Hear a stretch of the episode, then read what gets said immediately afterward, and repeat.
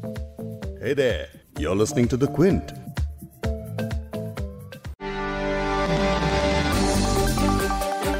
देश भर में लगातार दूसरी बार लॉकडाउन को बढ़ा दिया गया है। अब 17 मई तक देश में लॉकडाउन जारी रहेगा। हालाँकि इस बार कुछ क्षेत्रों को राहत ज़रूर दी गई है। वहीं करीब 40 दिनों से राहत का इंतज़ार कर रहे लाखों प्रवासी मजदूरों की वापसी को भी मंजूरी मिल गई है। रेलवे की तरफ़ से स्पेशल ट्रेन चलाने की भी घोषणा की गई है। मजदूरों के लिए ये एक बड़ी राहत की खबर थी, लेकिन ऐसा वाकई में होता नहीं दिख रहा है। केंद्र सरकार की हरी झंडी और राज्यों के बड़े बड़े दावों के बीच कुछ ऐसी घटनाएँ और तस्वीरें सामने आई हैं, जिनसे प्रवासी मजदूरों की मजबूरी देखने को मिल रही है। सवाल यह है कि तमाम व्यवस्थाओं के बाद भी मजदूरों को सीमेंट मिक्सर और प्याज के ट्रकों में छुपकर जाने की ज़रूरत क्यों पड़ रही है? गुजरात के सूरत में मजदूर सड़कों पर उतरकर आँसू, गैस के गोले और लाठियाँ खाने के लिए क्यों तैयार हैं? इतना ही नहीं, जिन मजदूरों ने जैसे तैसे अपना रजिस्ट्रेशन करवा लिया, उनसे भी किराया वसूलने की घटनाएँ सामने आ रही हैं, जबकि उनके पास टिकट खरीदने के क्या, खाने के भी पैसे नहीं हैं। तो आज पॉडकास्ट में यही समझेंगे कि मजदूरों को क्या क्या मुश्किलों का सामना करना पड़ रहा है, कैसे प्रवासी मजदूरों के लिए घर वापसी की मदद देर से हो रही है, पर दुरुस्त अब भी नहीं हो रही। क्विंट, हिंदी पर आप सुन रहे हैं बिग स्टोरी हिंदी। मैं हूँ फबेहा सैयद। पहले आपको बता देती हूँ कि किन गाइडलाइंस के साथ इस फैसले की घोषणा की गई थी। लॉकडाउन में देश के कई हिस्सों में फंसे प्रवासी मजदूरों, छात्रों, पर्यटकों और तीर्थ यात्रियों को उनके घरों तक पहुँचाने के लिए भारतीय रेलवेज ने स्पेशल ट्रेन चलानी शुरू कर दी है। रविवार तीन मई को भारतीय रेलवे ने विशेष ट्रेन जिन्हें श्रमिक स्पेशल ट्रेन कहा जा रहा है, उनके संचालन के लिए दिशा निर्देश जारी किए थे।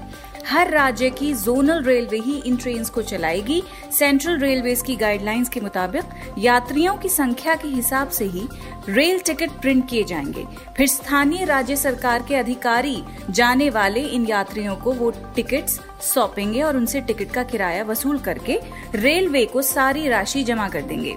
रेलवे ने यह भी कहा था कि राज्यों को सैनिटाइज बसों में सोशल डिस्टेंसिंग का पालन करते हुए उन रेलवे स्टेशन पर मजदूरों को लाना होगा, जो उन्हें असाइन किए गए हैं। रेलवे सफ़र में सोशल डिस्टेंसिंग और हाइजीन का ख्याल रखने पर भी काफ़ी ज़ोर था। पैसेंजर्स को डेस्टिनेशन पर पहुँचने के बाद उनकी स्क्रीनिंग ज़रूरत पड़ने पर क्वारंटीन और आगे के सफ़र की ज़िम्मेदारी उस राज्य सरकार की होगी, जो उन्हें उस स्टेशन से रिसीव करेगा। मजदूर दिवस के दिन, यानी पहली मई से इन ट्रेन की इजाज़त दी गई थी। ये तमाम एहतियातें बरतते हुए पहली ट्रेन हैदराबाद के लिंगमपल्ली से झारखंड के लिए रवाना हुई थी, जब पुलिस और रेलवे कर्मियों ने तालियों के साथ उस ट्रेन में सवार प्रवासी मजदूरों को रवाना किया था तो नज़ारा देखने वाला था।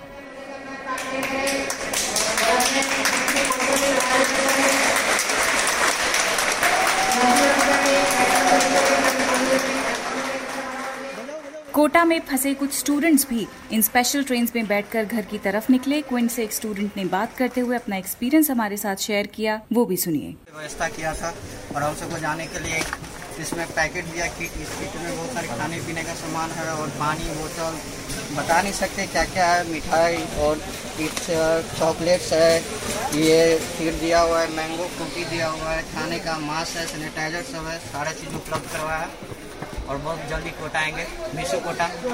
लेकिन वो मजदूर जो दिहाड़ी से अपना पेट पालते हैं और पिछले एक महीने से भी ज़्यादा वक्त से बेरोजगार हैं, उनके पास टिकट खरीदने के भी पैसे नहीं बचे हैं। इस बात के सामने आते ही राजनीतिक बयानबाजी भी शुरू हो गई। कांग्रेस की अंतरिम अध्यक्ष सोनिया गांधी ने मजदूरों से किराया लेने पर केंद्र सरकार से सवाल पूछते हुए खुद ही पहल कर दी। उन्होंने ट्रेन किराए का खर्च कांग्रेस की तरफ़ से उठाए जाने का ऑफ़र दे दिया। जिस बयान में ये ऐलान किया गया है, वो पूरा बयान कांग्रेस प्रवक्ता रणदीप सुरजेवाला ने ट्विटर पर शेयर किया है। बीजेपी के IT cell head Amit Malviya ने इस पर ट्वीट कर कहा गृह मंत्रालय की गाइडलाइन में साफ़ है कि स्टेशनों पर कोई टिकट नहीं बिकेगा। रेलवे पिचासी प्रतिशत सब्सिडी दे रहा है तो पंद्रह प्रतिशत खर्च राज्य सरकार वहन करेगी। प्रवासी मजदूरों को कोई पैसा नहीं देना है। सोनिया गांधी क्यों नहीं कांग्रेस शासित प्रदेशों को खर्च उठाने के लिए कहती हैं? उधर सरकार से जुड़े सूत्रों का कहना यह भी है कि अगर ट्रेनों में सफ़र के लिए कोई शर्त नहीं होती, सबके लिए फ्री कर दिया गया होता तो स्टेशन पर बेकाबू भीड़ उमड़ पड़ती, जिसे संभालना मुश्किल होता। कोरोना वायरस के खतरे के बीच सभी लोगों को यात्रा के लिए प्रोत्साहित करना उचित नहीं है।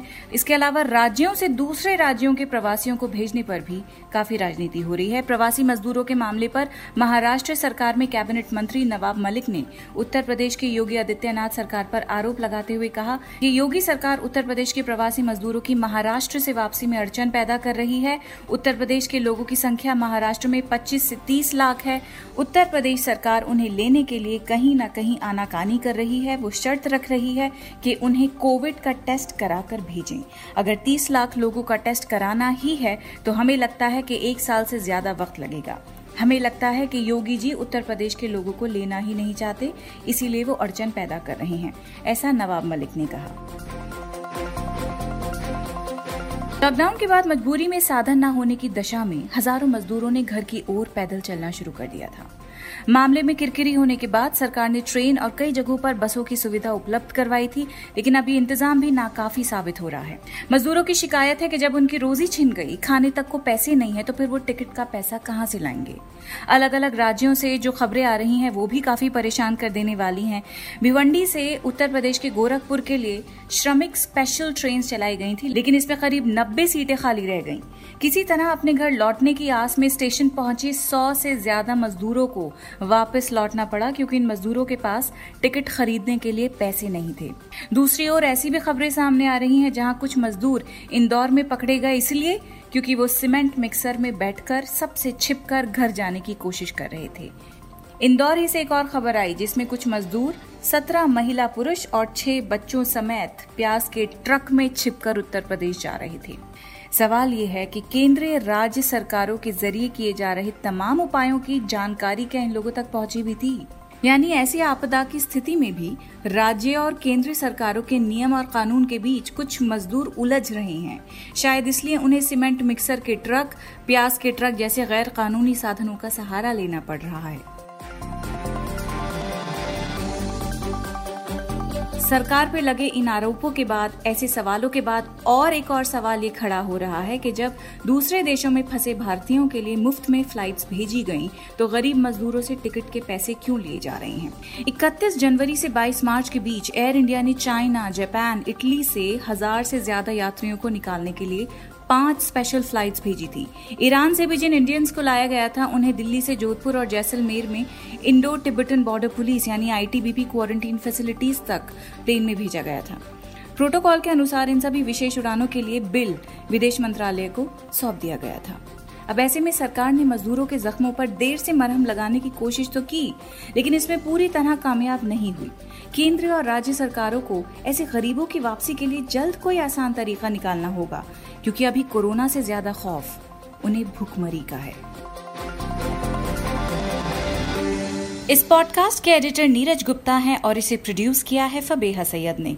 अगर आपको बिग स्टोरी सुनना पसंद है तो क्विंट हिंदी की वेबसाइट पर लॉग ऑन कीजिए और हमारे पॉडकास्ट सेक्शन का मज़ा लीजिए।